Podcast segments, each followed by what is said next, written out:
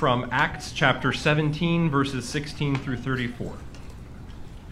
Now, while Paul was staying for was waiting for them at Athens, his spirit was provoked within him as he saw that the city was full of idols. So he reasoned in the synagogue with the Jews and the devout persons, and in the marketplace every day with those who happened to be there. Some of the Epicurean and Stoic philosophers also conversed with him, and some said, What does this babbler wish to say? Others said, He seems to be a preacher of foreign divinities, because he was preaching Jesus and the resurrection. And they took him and brought him to the Areopagus, saying, May we know what this new teaching is that you are presenting? For you bring some strange things to our ears. We wish to know, therefore, what these things mean. Now, all the Athenians and the foreigners who lived there would spend their time in nothing except telling or hearing something new. So, Paul, standing in the midst of the Areopagus, said, Men of Athens, I perceive that in every way you are very religious. For as I passed along and observed the objects of your worship, I found also an altar with this inscription To the unknown God. What therefore you worship as unknown, this I proclaim to you the God who made the world and everything in it, being Lord of heaven and earth, does not live in temples made by man, nor is he served by human hands as though he needed anything, since he himself gives to all mankind life and breath and everything. And he made from one man every nation of mankind to live on all the face of the earth, having determined allotted periods and the boundaries of their dwelling place that they should seek God and perhaps feel their way toward Him and find Him. Yet He is actually not far from each one of us, for in Him we live and move and have our being, as even some of your own poets have said, for we are indeed His offspring. Being then God's offspring, we ought not to think that the divine being is like gold or silver or stone, an image formed by the art and imagination of man. The times of ignorance God overlooked, but now he commands all people everywhere to repent, because he has fixed a day on which he will judge the world in righteousness by a man whom he has appointed. And of this he has given assurance to all by raising him from the dead. Now, when they heard of the resurrection of the dead, some mocked, but others said, We will hear you again about this. So Paul went out from their midst, but some men joined him and believed among whom also were Dionysius the Areopagite and a woman named Damaris, and others with them. One of my first pastors would say, Coming to church without a Bible is like leaving your house without your pants on. I'm going to talk about a lot about Scripture today. I'm going, to touch on a lot of Scripture, and so it's good to have your own Bible with you in front of you and take notes if you want. But so you know where these scriptures are, where you can refer back to them. I know we provide them on the screen, and that's that's a blessing. But you, you need to have your sword with you so you know where things are. So coming to church without a Bible is like leaving your house without a pants on. So this morning we're going to pick up where we left off last Sunday. If Jesus is the only way to the Father, how do we tell our city? Well, this morning we're going to figure that out. So, imagine this morning you're a missionary arriving in the capital city of a country uh, you visit but you've never been. And um, using this analogy, I want to help us start to build uh, some sort of a vision, some sort of a strategy. And so here we see Paul comes into a capital city, comes into a country that he's never been in before. And imagine you're that missionary and your itinerary has suddenly been changed. And now you find yourself alone in a place filled with people whose education and whose intelligence far surpass your own. The city is filled with people discussing art, discussing philosophy, a city full of people describing the latest fads and you are the first Christian to ever visit this city. There's no churches, there's no Christian schools, there's no Christian radio. And as you walk down the streets, you become nauseated by the sheer number of statues to pagan gods. And you begin to weep because no one has ever heard of Jesus. What will you do? How will you find an opening for the gospel? Where will you begin? How will you find someone to talk to? And who will ever listen to your message? This is precisely the situation the Apostle Paul faced when he arrived in Athens. Many years ago, I heard a preacher say these words. He said, To turn the world upside down, the Word of God must first turn us inside out. Beloved, if we're going to turn Akron upside down, or sorry, I should say Akron, if we're going to turn Akron upside down, the Word of God must turn us inside out first. And so, our main point this morning is this. If we're going to reach believers with the gospel, we must build bridges, not barricades.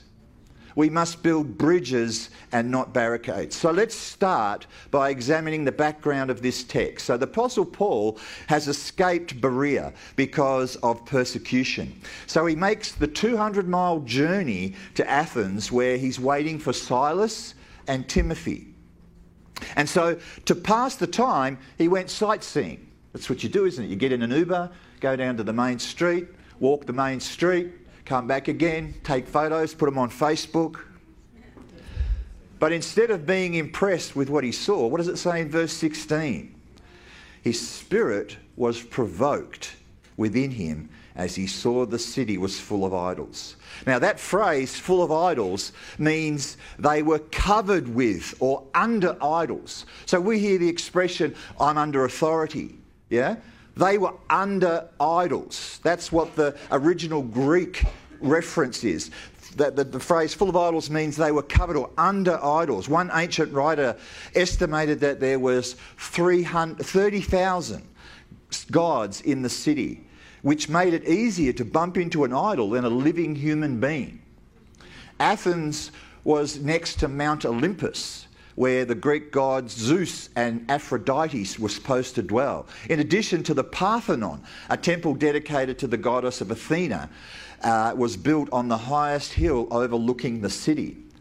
So the Greek word for provoked, the English word we use provoke, but the Greek word is where we get our English word seizure.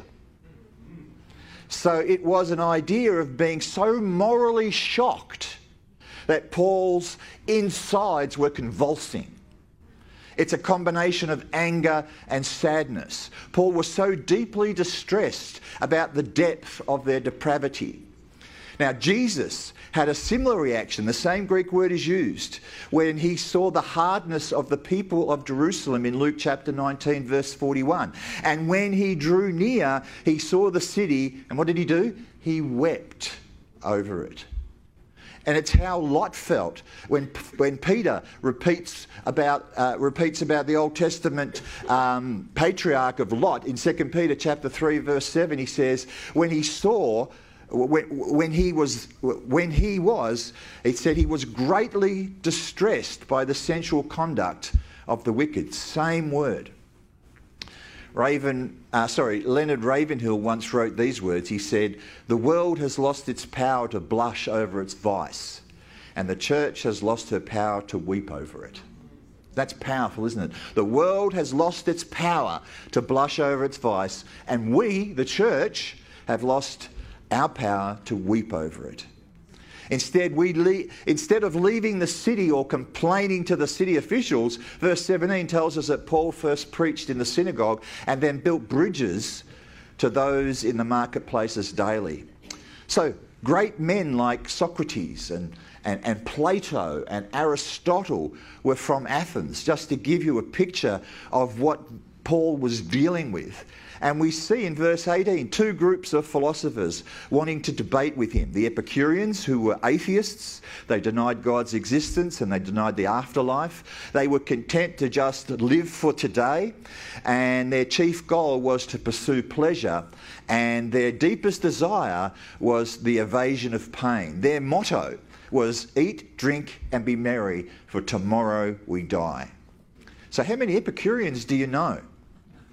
Pretty much describes our 21st century culture, doesn't it? The Stoics were pantheists who, were, who believed that God was everything and everything was God. That's what a pantheist believes. So, Stoics strive to live in harmony with nature, focused on self control and self sufficiency. Their attitude towards life was one of ultimate resignation. Their motto was grin and bear it. We use that in our Western culture. That was actually their motto. We, that's, that's translated into 21st century language now. So, apathy was regarded as the highest virtue of life. So, again, how many know Stoics? We live in a culture that is just gone through the, going through the motions, isn't we? Apathy is rife. And so some of these proud philosophers uh, treated Paul with utter disdain. Verse 17, what does they say? What does this babbler wish to say? Now, the Greek word for babbler literally means seed picker. They saw him as one of the little birds in the marketplace, flitting around, picking at seeds where here and there, and, and, and like, like the sparrows, you know, on the sidewalk. In their mind, Paul was a loathsome chatterer who, who collected fragments of truth. But others were interested in and wanting to know what, uh, more about what he was saying, this, this new teaching. So they brought him to the Areopagus, the highest court in Athens. Their theology had room for additional gods. Now, I've met and I've discussed Jesus with many religious people. And at first, they are very accommodating and they're prepared to add Jesus uh, to their list of religious ideologies. But when you tell them that it doesn't work that way because Jesus is the only way to heaven, they quickly change the subject, don't they? So Athens was filled with idols, filled with ideas. Things have not changed much in the 21st century, have they? John Calvin nailed it when he said these words. He said, The human heart is an idol factory. Every one of us, from the mother's womb, is an expert in inventing idols. In essence, Athenians were into fads. A fad is something people are interested in for a short period of time, only to have something new catch their attention. Wow, that sound, what does that sound like? That sounds like us, doesn't it? Hula hoops. Who was into hula hoops? Pet rocks. Click clacks. Remember click clacks? You break your wrist? Yeah. Cabbage Patch Kids, Beanie Babies, Tamagotchi pets. For the Athenians, if something was trending on Twitter or popular on TikTok or a viral video on YouTube or the most watched show on Netflix, they were all over that. What does this sound like? Sadly, the Greeks had 800 years of Greek mythology, 500 years of Greek philosophy, and they were still searching for something novel to bring satisfaction to their souls. Eric Hoffer said, the fear of becoming a has been keeps people from becoming anything. The fear of becoming a has been keeps people from becoming anything. And as we walk through our text this morning, I want us to see Paul's approach as a model for us as we live on mission with the intellectual, the unbelieving, the pleasure seeking, the self sufficient, and apathetic people in our own lives, in our city. Paul's words are clear, they're concise, and very much to the point. If we're going to reach unbelievers with the gospel, we must build bridges and not barricades. While the Epicureans were all about enjoying life and the Stoics focused on enduring life, Let's learn this morning how Paul pointed them to eternal life. I want to look at six ways this morning how we can build gospel bridges to unbelievers. Number one, compliment what you can. Call out someone in greatness. Yeah, compliment where you can. Let's see verse 22. Paul, standing in the midst of the Areopagus, said, Men of Athens, I perceive that in every way you are very religious. Now, don't miss this. Paul was repulsed by all their idols. He was repulsed by their ideas, but he was respectful. What he, what he saw nauseated him, but he didn't get nasty with people. What a great approach, eh? He didn't denounce them, he didn't attack their idols. In fact, he paid them a compliment. He basically said, As I've been walking around your city, I've noticed one thing about you that you're very religious people. He didn't begin by saying, Hey, you devils, I've come to expose your sin, your, your dirty, wretched, hell-bound, idol worshipping, your Hellenistic, you Hellenistic pagan so-and-sos. He didn't come and say that. So the big question is, do you look for ways to compliment those who are not yet Christians? Or are you secretly angry with, angry with them because of their behaviour? Now, God bless my wife Giselle. I have learnt more practical theology from her than I learned in Bible college. She, she, she pulled me up many years ago um, for being a jerk and said, why, why do you get so angry and uptight when non Christians act like non Christians? You and I should, uh, you know, never be surprised, brothers and sisters, that non Christians act like non Christians. We should never be surprised by that. Remember to be kind, not cold and abrasive. Don't be brother or sister sandpaper, okay? You've met Brother Sandpaper, haven't you? Believers will pick up on your attitudes. So we need to be careful. Let's make sure we're building bridges and not burning them this morning. Here's the big idea if you are not filled with indignation, you will not have courage to do what Paul did. And if you're only filled with indignation, you won't have the gentleness that you need. So let's take this to a deeper level. With all the cultural chaos, with all the immoral depravity, and the social or the societal sins that are swirling all around us, it's difficult to respond redemptively this morning, isn't it? Now, as I see it, we have four choices. Number one, we can isolate. At times in history, the church um, did that. The, the world was so wicked, some believers retreated into uh, um, uh, uh, uh, monastic uh, uh, buildings and monastic areas and into monasteries, and, and others went to even further extremes and detached themselves from the world and the corruption of culture. The second thing we can do is we can insulate. It's not easy to, to isolate, so others chose to insulate themselves um, from the problems and the pain of those who are not yet, who don't know, who don't yet know Christ. Those people spend most of their time with other Christians, and when they do have conversations about lost people, the words are often very judgmental. So we can isolate, we can insulate, we can um, um,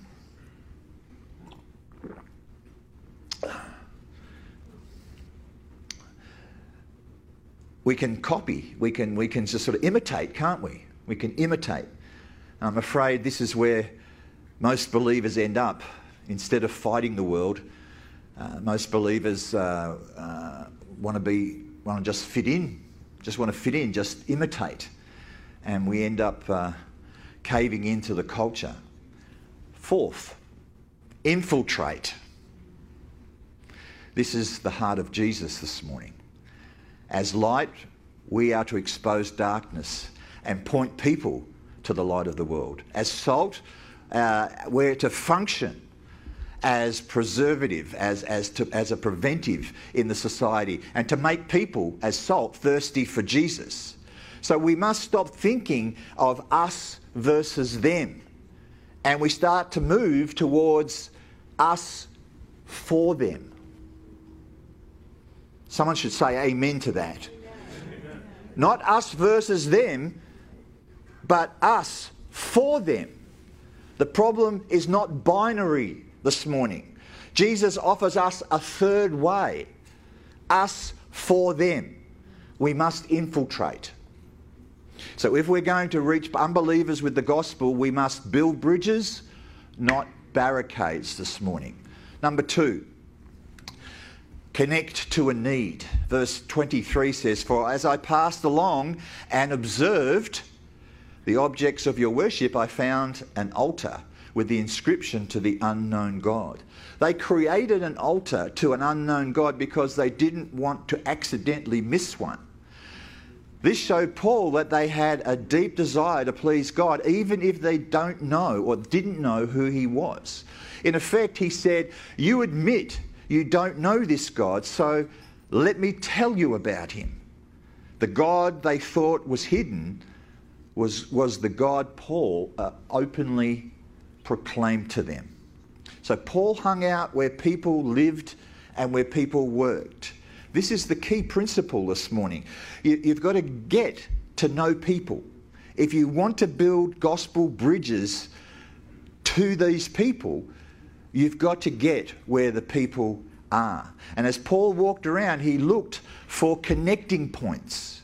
He looked for bridges from their world to the gospel. What did he do? He observed. You've got to get to know people. So the big question is this morning are you spending enough time with your neighbours? Are you spending enough time with your classmates or your co workers to find out these connecting points? Do you know where their interests are? Do you know what they are connected to and what they are con- concerned about? Do you know what makes them happy and what makes them sad? Have you discovered any idols in their hearts? Have you observed? So, if we're going to reach unbelievers with the gospel, we must build bridges and not barricades. Number three, clearly present God. Notice how Paul, how, how boldly Paul was in verse 23. What therefore you worship as unknown, this I proclaim to you. This probably made them all sit on the edge of their stone seats. Uh, the phrase worship as unknown literally means in the Greek in ignorance. It's as if he was saying, You admit there is a God you don't know.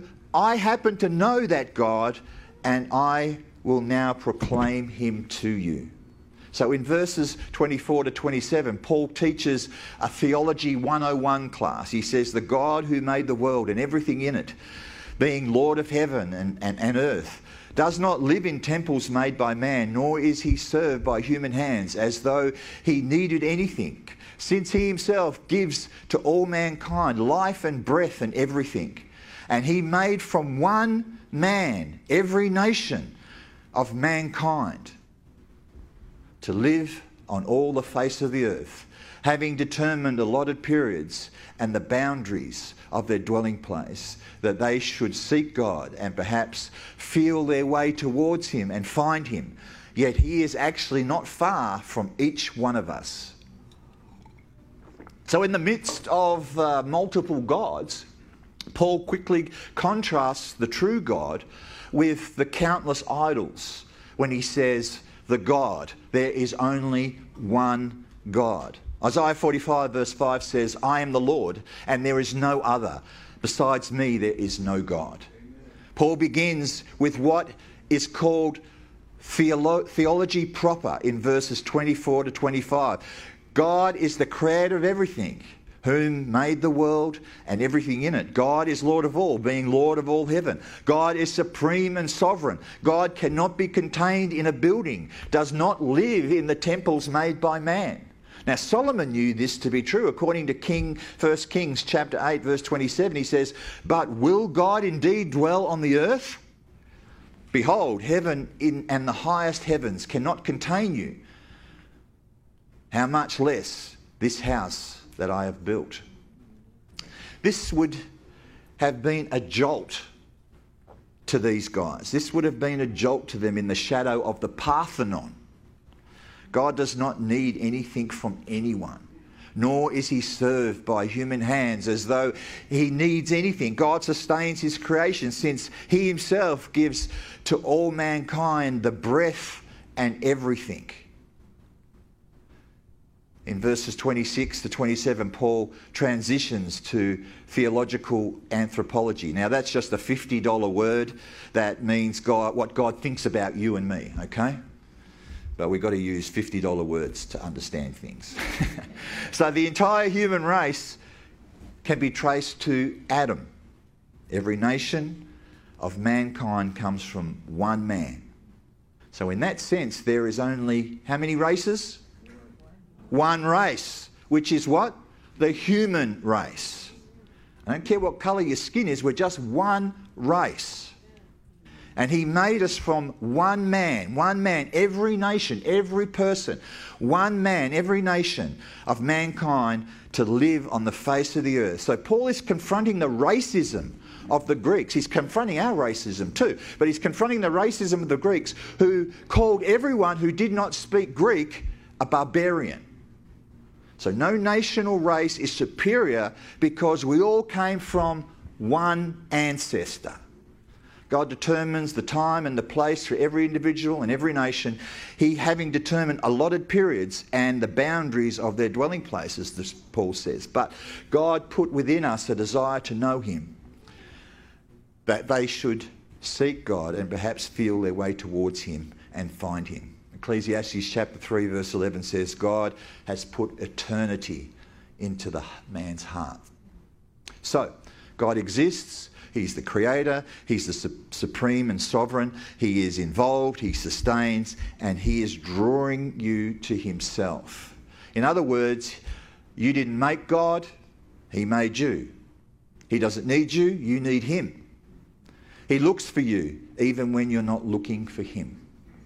Then Paul circles back to make a cultural connection when he quotes their two of their pagan prophets. He actually quotes two of their pagan prophets before again establishing the uniqueness of God. In verse 28, he says, For in him we live and move and have our being, even as some of your own poets have said, for we are indeed his offspring. So in our culture, it would be like you and I using a line from a popular movie or using a line from a popular, uh, the lyrics of a popular song. Paul then bridges the biblical truth. He's building a bridge here. He's using pagan uh, words and phrases, and he builds a bridge, a biblical bridge of truth back to them in verse 29. says, Being then God's offspring, we ought not to think that the divine being is like gold or silver or stone, as and, and imagine uh, an image, sorry, formed by the art and imagination of man. Now, as Paul is saying this, his listeners were no doubt gazing at the gods and the costly statues displayed in, in, in the Acropolis. So, number four, call for repentance. Paul compliments, Paul connects, and clearly presents God. Then he calls for repentance in verse 30. The time of ignorance God overlooked but now he commands all people everywhere to repent. So, brothers and sisters, we must reclaim this important doctrine because it's a command.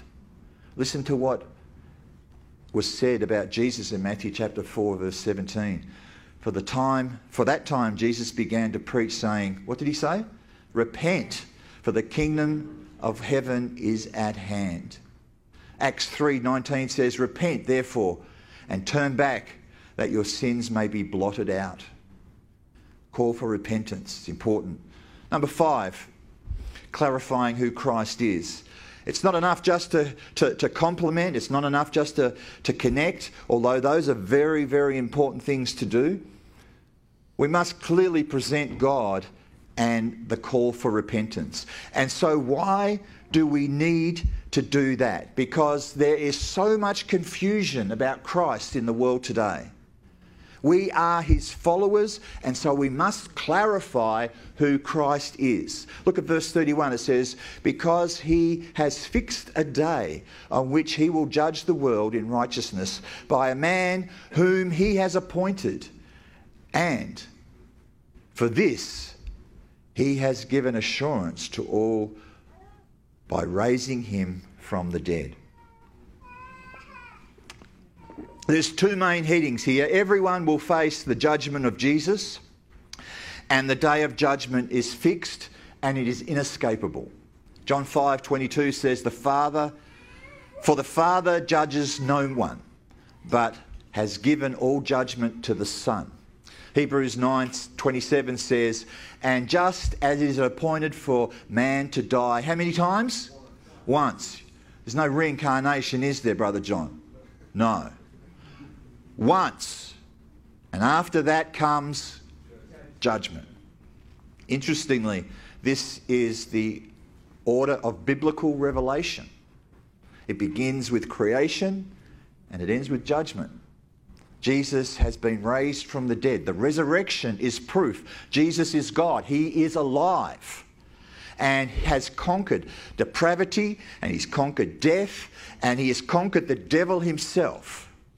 So Paul hits on sin, he hits on righteousness and judgment because according to John 16:8, that's how the Holy Spirit brings conviction.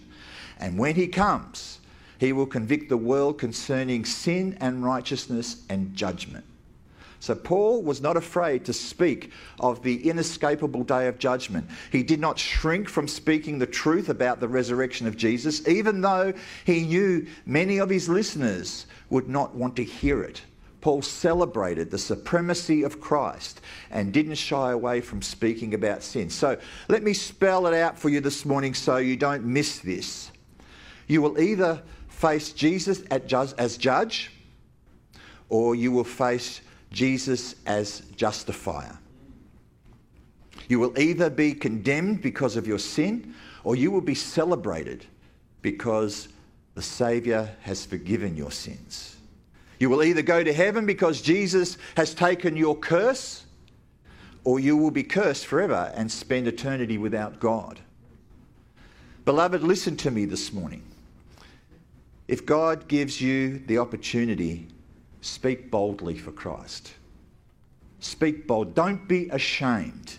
Tell people how Jesus died in their place and how they can be forgiven of all their sins that they have committed. Call them to repentance in the light of the resurrection. That's important because judgment is coming. If we're going to reach unbelievers with the gospel, beloved, we must build bridges and not barricades. There's one final element in Paul's connecting strategy. It's the sixth element commit the results to God. I see three responses which are very, very common today. But first, let me remind you that you and I are not responsible for how people respond. Okay? Some will reject. Verse 32 says, Now, when they heard of the resurrection of the dead, some mocked. Secondly, others were reluctant. A second response is found um, in, in, in the last part of verse 32. It says, We will hear you again about this. So their appetites were whetted and they told Paul that they wanted to talk some more. Unfortunately, this response often mounts to procrastination, doesn't it? It, amounts just to procrastination, and the individuals keep putting off a decision to repent and receive Christ. One man said these great words. He says, um, The most dangerous of all days is when a person discovers how easy it is to talk about tomorrow. Manana. Isn't that right? Yeah. It's so easy. The most dangerous of all days is when a person discovers how easy it is to talk about tomorrow. 2 Corinthians chapter 6 verse 2 behold now is the acceptable time behold now is the day of salvation. However, Lastly, a few received. Verse 34 says, Some men joined him and believed, a woman named Damaris and others with him. It's often just a few who will be convinced. Many will reject, some will be reluctant, a handful will receive.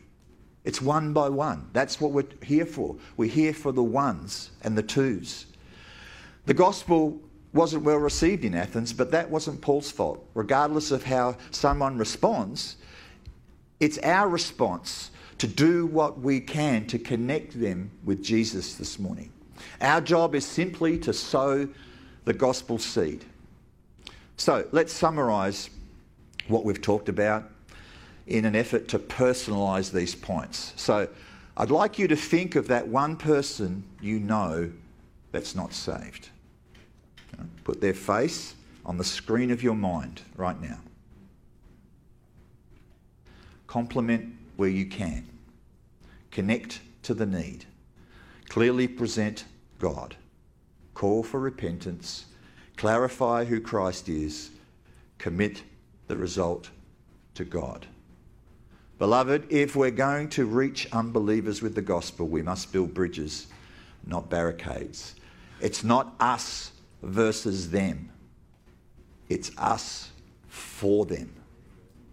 We must look for opportunities to connect with non Christians. So, brothers and sisters, we are living in a foreign land. This world is not our home. We are aliens and strangers, but we are called to live on mission. God has given you neighbours to love and to witness to. You live where you live by the design of God. He has put you in the place where you are on purpose and for His purpose. And so we must build bridges, not barricades. Because without a vision, people perish, don't they? And if we don't, as a church, build bridges and not barricades, we will just age out. We will. We'll just age out. And this will become a funeral home once again. Amen? We don't want to age out, do we? No. Build bridges. Amen? Amen? Amen. Let me pray. Heavenly Father, thank you that my sins were judged at the cross and that there is no condemnation for me because I am in Christ.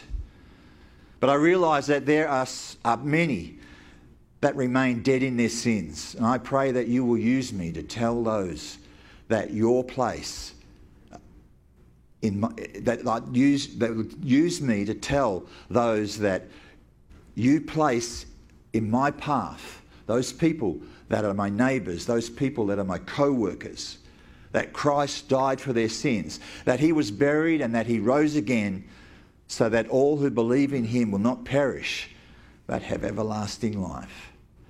And I ask this in the strong name of Jesus. And all people said, Amen. Amen.